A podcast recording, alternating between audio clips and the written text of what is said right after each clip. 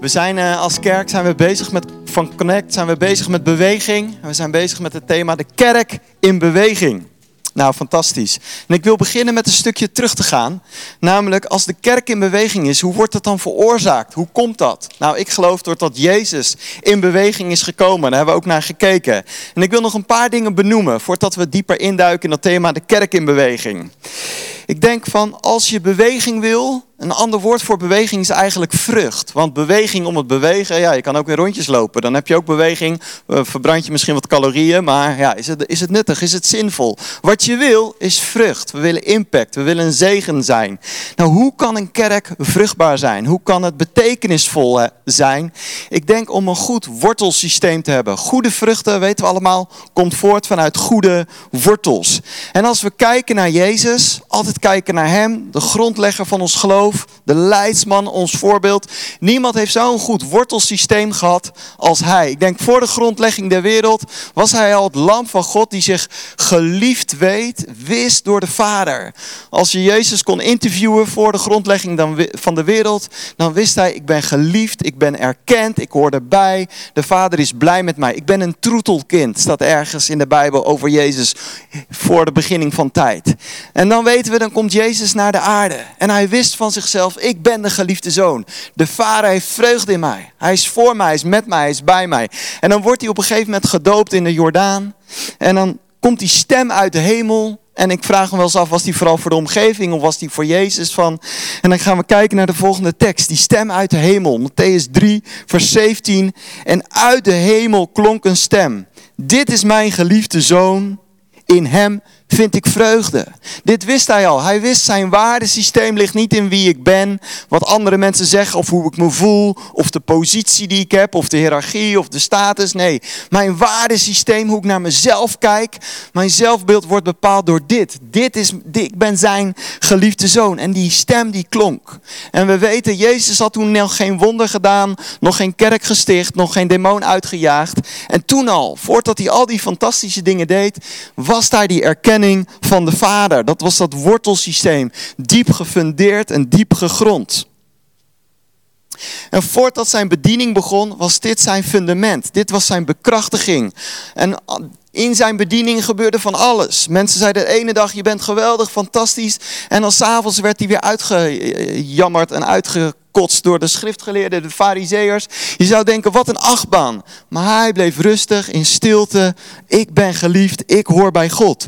En op een gegeven moment, het begin van zijn verdiening, heeft hij heel veel leerlingen. Heeft reisgenoten, mensen die met hem optrekken, mannen, vrouwen. Maar op een gegeven moment kiest hij de twaalf uit. En die noemt hij apostelen. In Marcus 3, vers 14 staat dat.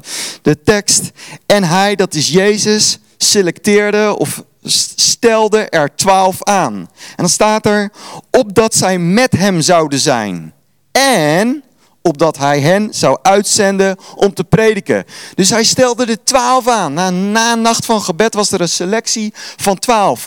Die noemde hij apostelen. Dat is een, een ja, gejat woord eigenlijk van iemand die apostel is, is een gezondene.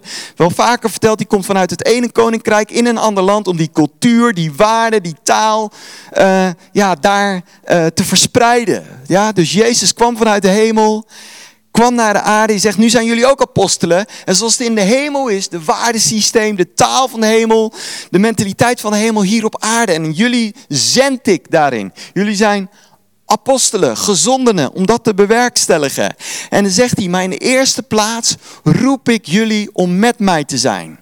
Met hem te zijn, van hem te genieten, van hem te leren, geboeid, gefascineerd, onder de indruk te zijn van hem. Van wauw, Jezus, wat een wijsheid, wat een zachtmoedigheid, wat een nederigheid, wat een kracht. En daarna zegt hij, als jullie dan met mij zijn, met mij optrekken, geraakt zijn door mij, dan heb ik ook nog een opdracht.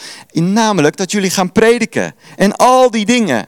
En een valkuil is voor de doeners, ik weet niet of hier doeners in de zaal zijn, is dat je denkt van nou, ik ga vooral in de actiestand, vooral prediken en doen, doen, doen. En dan nog een beetje met hem zijn. Maar Jezus zegt, het is vooral met mij zijn en van daaruit, vanuit die intimiteit, komt die activiteit. Het is niet alleen activiteit en hier en daar net voor het slapen gaan één minuutje intimiteit. Nee, vanuit die intimiteit komt die activiteit. En als hij die twaalf geselecteerd heeft, dan zegt hij van, Ik geloof in jullie. Ik vertrouw in jullie. En ik denk dat zij op een gegeven moment best wel zoiets hadden van, wij doen het best wel goed. Op een gegeven moment is zelfs een discussie. Wie is het belangrijkste? Wie doet het het best? En dan weten we, dan gaat de druk toenemen.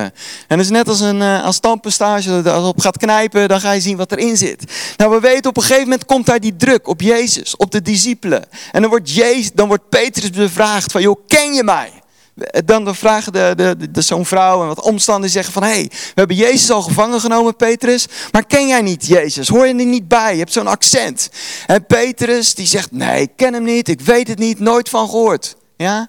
we kennen deze geschiedenis. En dan op een gegeven moment zou ik zo graag op, op dat moment Petrus uh, geïnterviewd willen hebben. Dat Petrus, die baalt natuurlijk van zichzelf. Dat je aan Petrus zou vragen van, joh, jouw vriend Jezus is daar gevangen. Die zit in een Romeinse burcht en het erin en Romeinen klagen hem aan.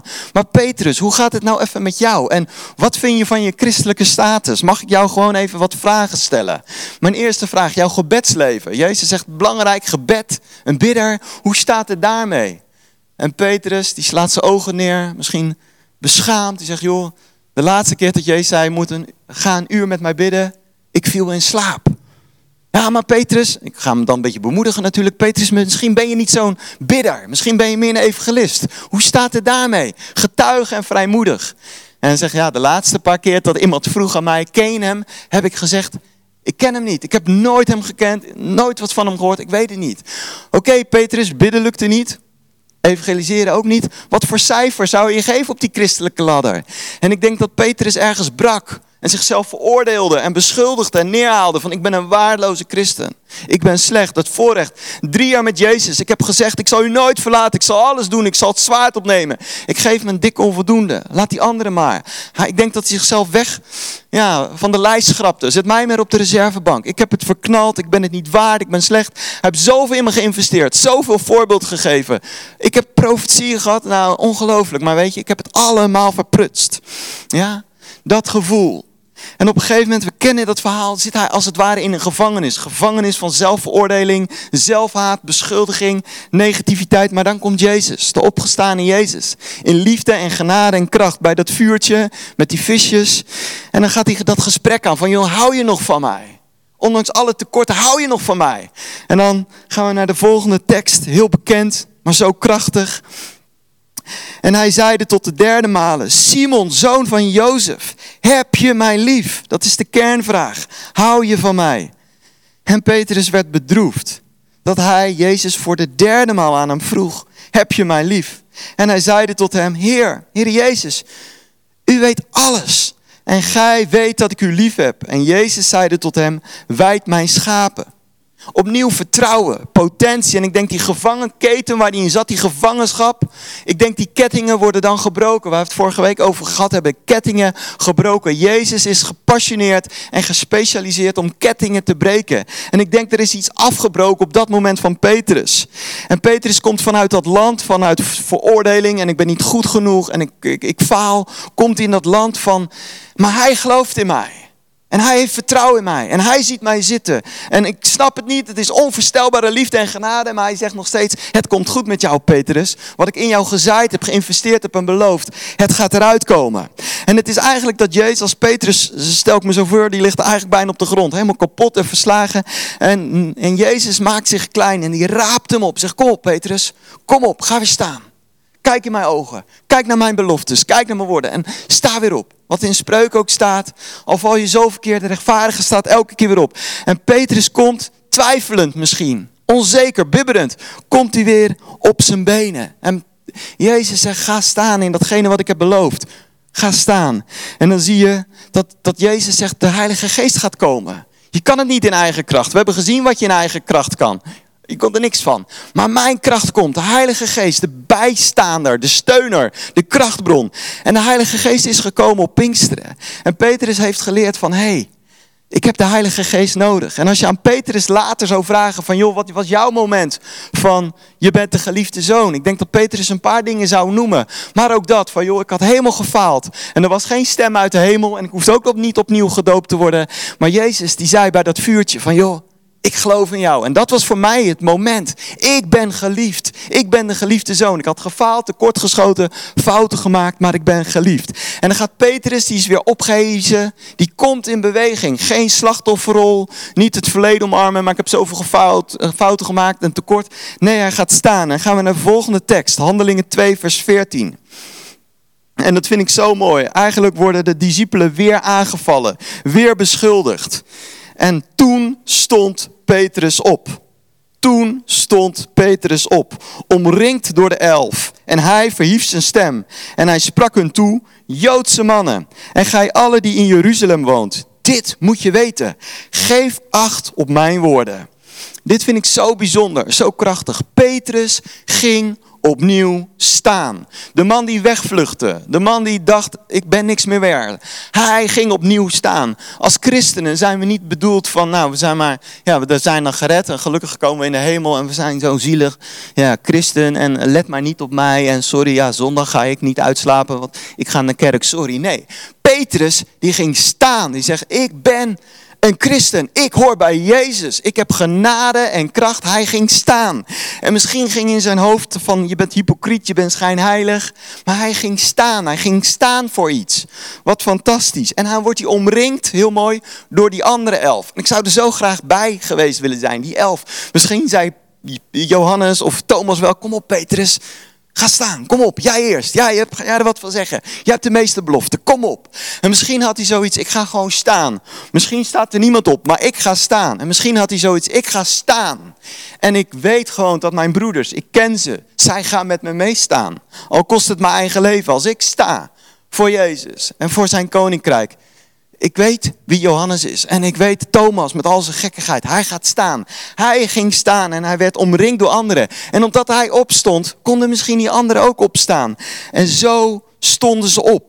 En wat zo mooi is, dat ik denk van de hemel. Amen. Die ging denk ik echt uit zijn dak. Toen Petrus ging opstaan. Dit is de kracht van genade. Dit is de kracht van Jezus. En ik weet niet of een beetje sportfanaten hier in de zaal zijn. Een aantal jaar geleden Olympische Spelen, Epke Zonderland. Weten jullie dat moment nog met die uh, rekstok? Dan doet hij die oefening en dan springt hij. En dan uh, zie je die verslaggever zegt, ja, hij staat. Ik sta, iedereen staat, het hele land staat. Yes, hij staat. Ongelooflijk. De oefening van zijn leven heeft hij geturnd. Yes, hij staat. Nou, ik denk dat is nog maar een, een mini vergeleken bij wat er in de hemel gebeurt gebeurde toen Petrus weer opstond. De geboorte van de kerk. De kerk in beweging. Yes, Petrus is gaan staan. En... Uh, en dan op een gegeven moment gaat hij hun toespreken. Hij is gaan staan en hij spreekt hun toe. Maar dat was ook zijn roeping. Ja? En misschien is het voor jou van ja, we hebben best als, als, als land het laatste half jaar met corona, laatste twee jaar lastige tijd gehad. En misschien zeg je van ja, ik ben meer aan het overleven. Nou, dat herken ik. Meer aan het struikelen dan gaan staan. En misschien gewoon die keus van Heer, ik wil weer gaan staan. Ik ga staan voor u, voor de dingen van u. En misschien is het de bedoeling dat je daarna de microfoon pakt. Maar misschien is het een andere. Het kan koffie inschenken zijn. Het kan een luistervaardigheid zijn bij een alfa-cursus. Ik vind het zo mooi. Petrus stond en ging doen waar hij voor geroepen is. En dat is het. Ga staan en dan gaat God je bekendmaken. Gaat tot, God tot je spreken. Waar jij in de kerk of buiten de kerk. Het is allemaal het koninkrijk voor geroepen bent. Fantastisch. En ik, ik was zo aan het voorbereiden en ik had echt het idee dat God zei, er zijn hier ook mensen, je bent jaren geleden gaan staan. En je bent aangevallen, er is teleurstelling geweest, er, zijn, en er is lijden geweest, maar je bent blijven staan. En misschien af en toe geschud, gewankeld, bijna op je snuffert, maar je bent blijven staan. En we kennen die tekst dat Jezus zegt, gij getrouwe knecht, goed gedaan trouwe slaaf, goed gedaan. En we denken dat is voor de hemelpoort. Nou, dat ook. Maar denk voor het nu al. En misschien dat ik je, een aantal van jullie echt mag bemoedigen. Omdat je vandaag aangesproken voelt van, hey, je hebt een lastige tijd gehad, maar je hebt blijven staan. Blijven staan. En dat God zegt, dank je wel, trouwe dienaar. Je bent blijven staan, trouw. En dat God zegt van, ontvang mijn dankbaarheid. Bedankt voor wat je hebt gedaan. En wat ik ook zo mooi vind, dat Petrus, die ging staan. En daaruit voort kwam een hele beweging, kwam een hele groei. En dat vind ik zo mooi, dat één persoon staat en die weet soms niet hoe het uitloopt. Je hebt geen garantie. Ja? En dat vind ik mooi van Oscar. Oscar is acht jaar geleden gaan staan met zijn, met zijn vrouw, met zijn gezin. Natuurlijk met bemoediging vanuit Engeland om te gaan staan. Nou, heel veel mensen hebben hem gek verklaard. Er zijn al zoveel kerken, wat doe je? Eh, hij is gaan staan en dank je wel daarvoor. Doordat hij is gaan staan is er in mijn leven en andere levens een stuk genezing, een stuk herstel, een stuk groei gekomen. En dit is, we zijn acht jaar. Dat is, we hebben de, de puberfase een beetje gehad, de eerste zeven jaar, tropische jaren. We willen groei, we willen ontwikkeling. Doordat Oscar is gaan staan, ben ik heel persoonlijk, een aantal van jullie kennen mijn verhaal, ook weer gaan staan en anderen. En dat is het hart van Oscar en van de oudste, dat we willen dat jij gaat staan en gaat doen datgene wat God over jouw leven heeft verklaard. Waar hij over droomt. Toen hij je gemaakt heeft, daar, daar, daarover droomde. Gaan we naar um, een gedeelte in Handelingen 2, vers 40. Zij dan, die zijn woord aanvaarden, lieten zich dopen. En op die dag werden ongeveer 3000 zielen toegevoegd. En zij bleven volharden bij het onderwijs van de apostelen en van de gemeenschap. Het breken van het brood en de gebeden. En er kwam ontzag, vrees over allen. En vele wonderen en tekenen geschieden door de apostelen. En alle die tot geloof gekomen waren en bijeenvergaderd waren, hadden alles gemeenschappelijk. En telkens waren er die hun bezittingen verkochten en ze uitdeelden aan allen alle die er behoefte aan hadden. En voortdurend waren ze elke dag samen in de tempel, braken het brood aan het huis en gebruikten maaltijden met blijdschap en eenvoud van het hart. Zij loofden God en stonden in de gunst van het hele volk. En de Heere voegde dagelijks toe aan de kring die behouden werden. En dan nog een tekst van de theoloog Petrus, 1 Petrus 2 vers 9. Maar u bent een uitverkoren geslacht, een koninkrijk van priesters, een heilige natie, een volk dat God zich verworven heeft om de grote daden te verkondigen van hem, die u uit de duisternis heeft geroepen naar zijn wonderbaarlijk licht. Amen. Eens was u geen volk, nu bent u Gods volk. Eens viel Gods ontferming u niet te deel, maar nu wordt zijn ontferming u geschonken. Fantastische tekst, een van de teksten die als Connect Kerk echt omarmen. We hebben een hele lange serie in de kei erover gehouden. Nou, fantastisch.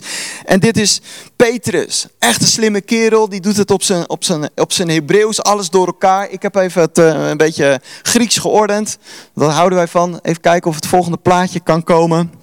dan zien we een structuurtje. Ja, dan zie je boven, buiten, binnen. Wat zie je in die eerste gemeente? Je ziet wonderen. Je ziet tekenen. Je ziet een hart van gebed. In de tempel kwamen ze samen. Ze loofden God en er was volharding. Dat betekent toewijding en aandacht in het onderwijs. En dan gaan we nog even naar die tekst van, van Petrus. En dat zegt van, joh, die boven identiteit is, God heeft je verworven. Hij heeft je uit de duisternis geroepen tot het wonderbaarlijk licht. Je bent Gods volk. Er is ontferming geschonken. Dus als we het hebben over boven, dan is dit het. We zijn in het wonderbaarlijk licht. Daarom zijn we in verbinding met Hem, met de koning zelf. En vanuit dat erepositie zijn we uh, aangesteld om wonderen en tekenen te doen. Om te bidden, om te loven, om te prijzen. Maar ook volharden in het onderwijs. Dat betekent aandacht geven aan, aan, uh, aan het woord. Dus dat is dat bovenste gedeelte wat heel, als we het hebben over beweging in de kerk, actie in de kerk. Nou, dat was, dan zag dit eruit naar in het boven uh, element. Dan gaan we naar het buitenelement. Waren bekeerlingen werd gedoopt, maar werd ook heel praktisch uitgedeeld aan degenen die behoeftig waren. Er was gunst van het volk en God voegde toe. En dan is dat buiten Gods grote daden te verkondigen. Nou, dat kan op verschillende manieren. De wonderen en tekenen zijn ook zo'n middel, maar ook gewoon heel praktisch uitdelen aan de behoeftigen. Ik wil er even twee verhaaltjes over vertellen. Um, Jaren geleden, praat ik over 15, 20 jaar geleden, was er een opwekking in Argentinië. En ik hoorde een keertje fantastisch getuigenis vond ik, van een man die zei: Ik was werkloos geworden, ontslagen, onterecht. Er was nood in het land, problemen. En ik hoorde van die kerk en er was een groep mensen die hadden wat met Jezus en die hadden wat met elkaar en die zorgden voor elkaar en die hielpen elkaar aan banen en dat soort dingen. En hij was helemaal geen christen, maar had zoiets: Ik ga er gewoon bij horen, want het is goed voor mijn leven, is goed voor mijn familie, voor mijn gezin. Ik ga dat doen. En uh, hij liet zich netjes dopen, want ja, als je een half jaar in die kerk rondliep, dan werd het toch wel een beetje verwacht.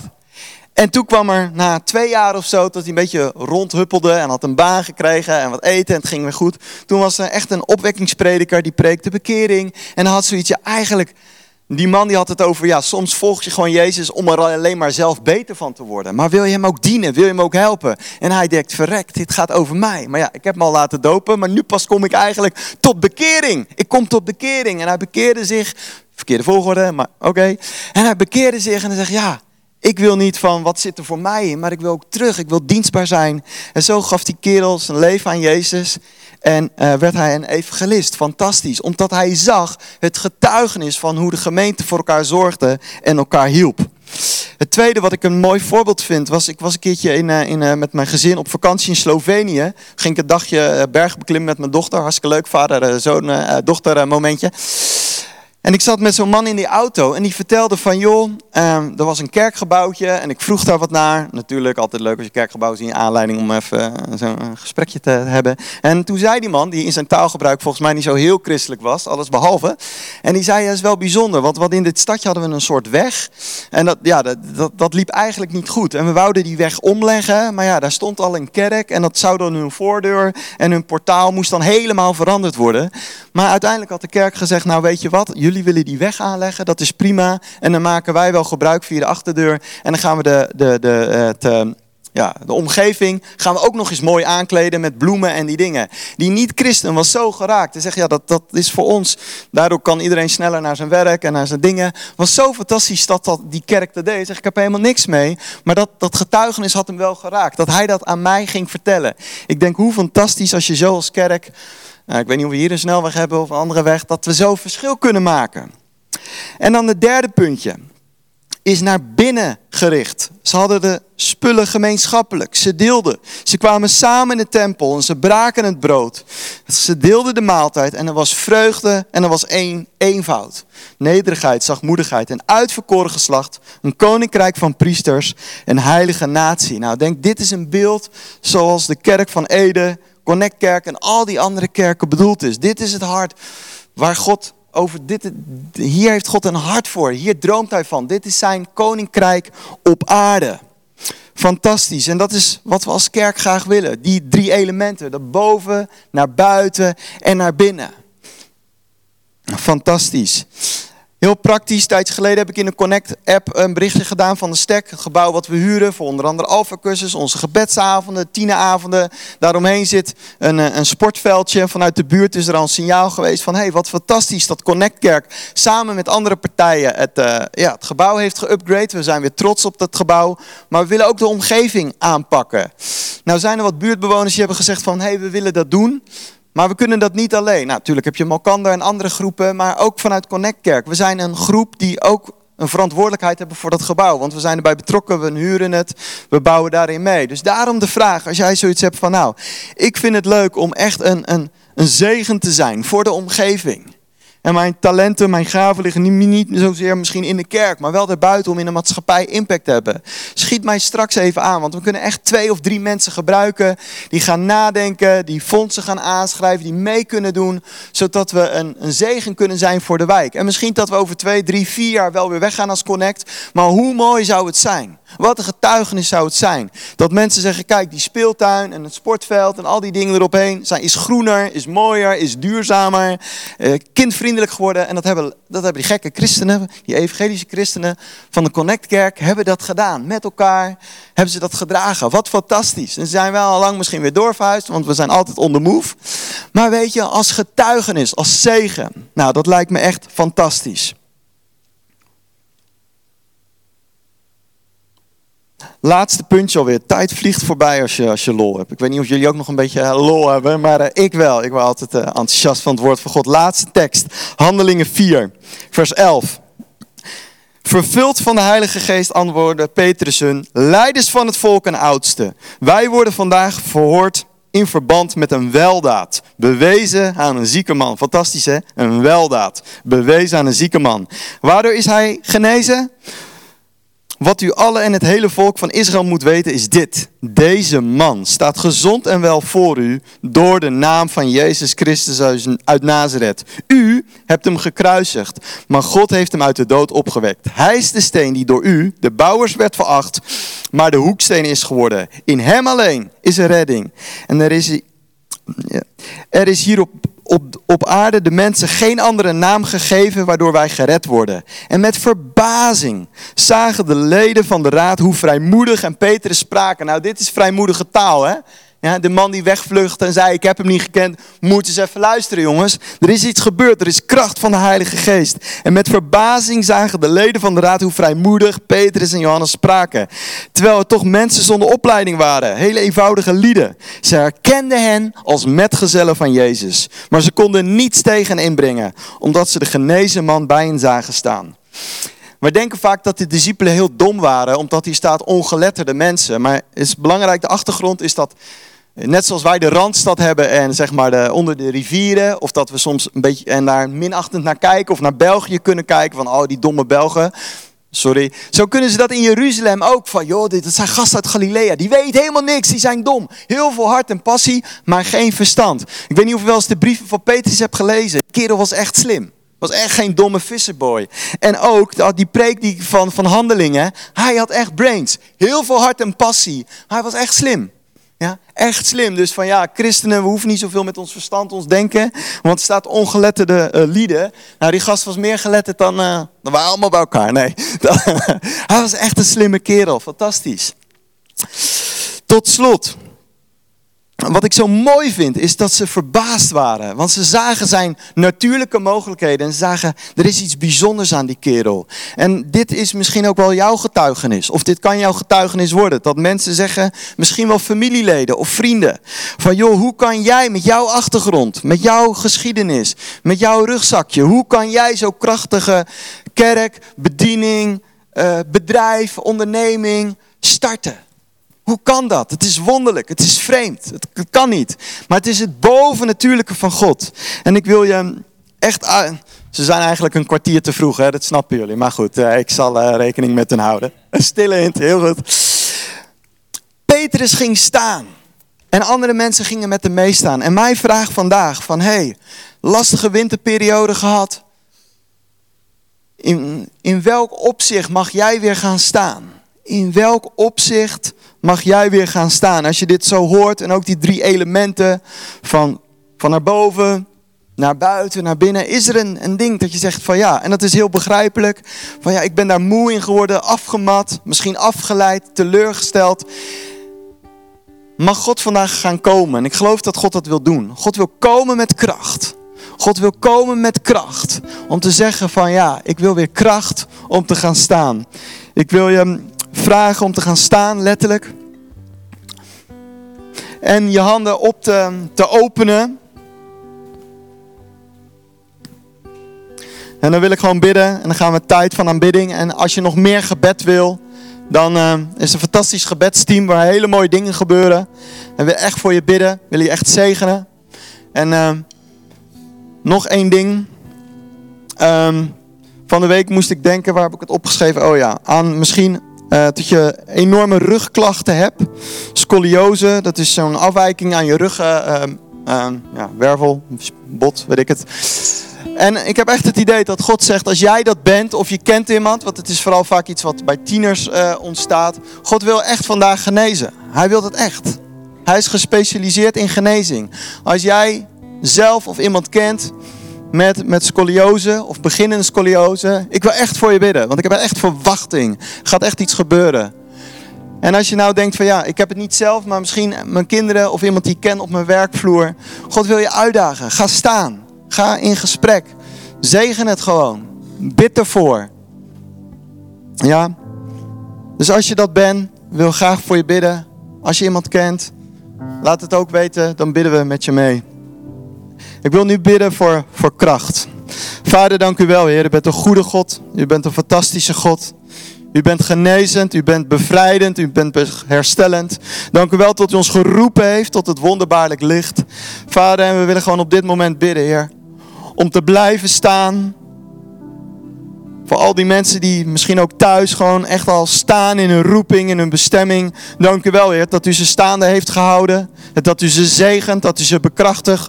Hoeveel stormen, wind of struikel of dingen er ook zijn. Heer, u houdt ze staande. U houdt ze staande. Dank u wel. Maar ook voor, voor misschien ja, voor jou. Dat je denkt van ja, ik ben zo moe, zo afgemat, zo teleurgesteld. Ik weet het niet meer, ik wil gewoon het veilige christelijke leventje. Maar ergens borrelt dat. Ergens is die heimwee.